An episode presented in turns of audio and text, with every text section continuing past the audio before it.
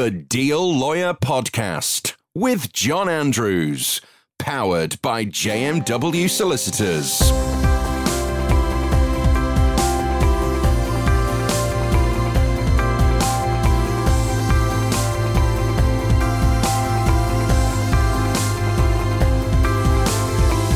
Welcome to the Deal Lawyer Podcast. I'm John Andrews. Today we're going to talk to you about buying and selling high profile businesses and businesses in, in interesting sectors. And I know that you specialize and do a lot of work around high profile businesses. Are they any different to buying and selling what I will call, in inverted commas, an ordinary business, John? No, I mean that, that's a really good question, Dom. The, the, short answer to that is is no. In in many cases, all that you're really really looking at are more zeros on the on the end of the purchase price, bluntly.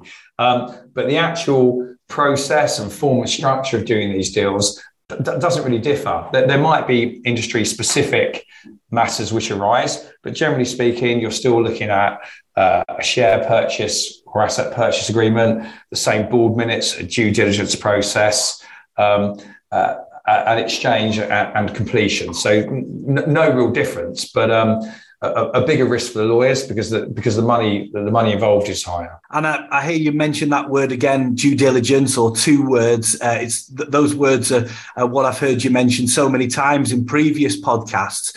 Do you, I mean, for example, if you're buying a football club, do you think actually there's no point in doing due, due diligence? I've watched this football club on the TV. I know that they're a decent business. That's actually a really good question, Dom. If, you, if you're watching, you know, the Premiership or, or the AFL, you're looking at those clubs thinking they've got cash to burn.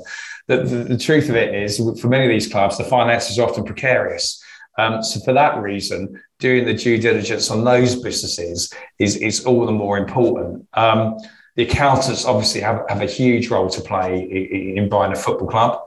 Um, from a legal perspective, what we're really looking at is uh, are the property elements. So, do they own the ground? Do they own their trading ground? Their training ground? Um, we're looking at the contracts with suppliers, um, with sponsors, importantly. So, who are the sponsors? How long are they committed for? Um, how how does the sponsorship money get reviewed? Um, and what happens if a club gets promoted or, or, or demoted?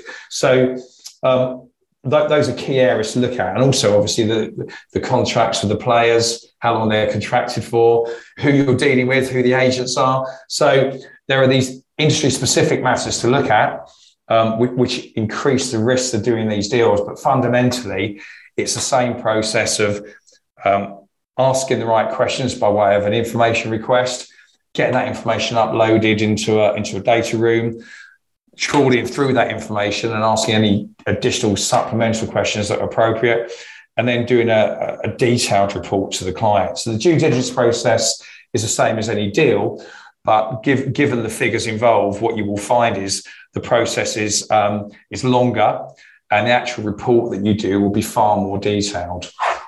And there's always rumours around these sorts of deals, but presumably you'd want to guarantee confidentiality as well. How does that work, John? Yeah, absolutely. So if, if you're if you're selling if you're selling a club, um, obviously the sellers want it to remain highly confidential until, the deal has been done and approved. So and, and, and, there is a separate process of getting the deal done and then getting the final approval for it, which we can discuss a bit later. But in order to protect the confidentiality, you will have really tight um, non-disclosure agreements, which are signed by all the parties at the outset. Quite often, the lawyers will be asked to sign that as well because having these deals flying around the office, you know, everybody will, will to a degree will hear about those. Um, so you want to make sure that everybody's tied down tightly to keep it confidential. So to keep it confidential. Um, it's interesting though because the, the, the, press have an incredible way of, of with these deals of getting hold of rumours, and that doesn't necessarily come out of uh, anywhere else other than the club. Quite often, quite often those leaks come from within the clubs.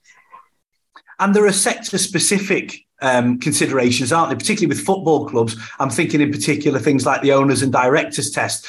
Is that the sort of thing that you can advise on as well, John? Yeah, absolutely. We, we do do that. And, and, you know, Manchester office in particular does, does a lot of this work. Um, so if you've got a deal approved in principle, you actually can't complete it until you get until you get approval from the appropriate authorities. So um, they have to pass what's known as a fit and proper test.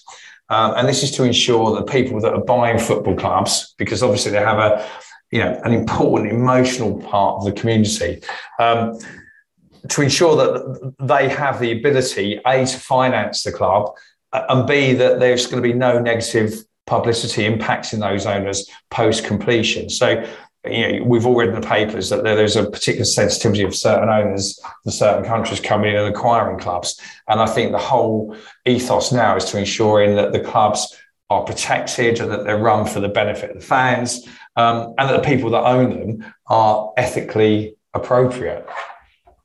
And esports is very popular as well. We've talked about football, but esports is is equally getting as, as big now. Um, and in general, sort of the computer games software market. I know that you've got a specialism in that area as well.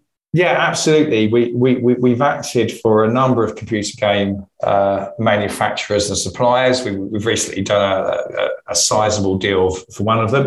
Um, and they're interesting deals to do. And the, the sectors that they're getting involved in now are moving beyond, um, you know, producing and selling consoles and games on there. So they're now moving to entertainment centers. So you'll see, for example, places that have got uh, multi facilities. So there might be a trampoline park, there might be a go karting track, and then within that there will be a whole amusement arcade, which are on a wholly different levels to the ones I used to go to when I was a kid. And the, the way these games interact, you know, you have virtual darts, virtual axe throwing, anything you want nowadays. Um, so it's, it's a fast growing industry, um, and, and it's one that's really quite exciting to be involved in at the moment.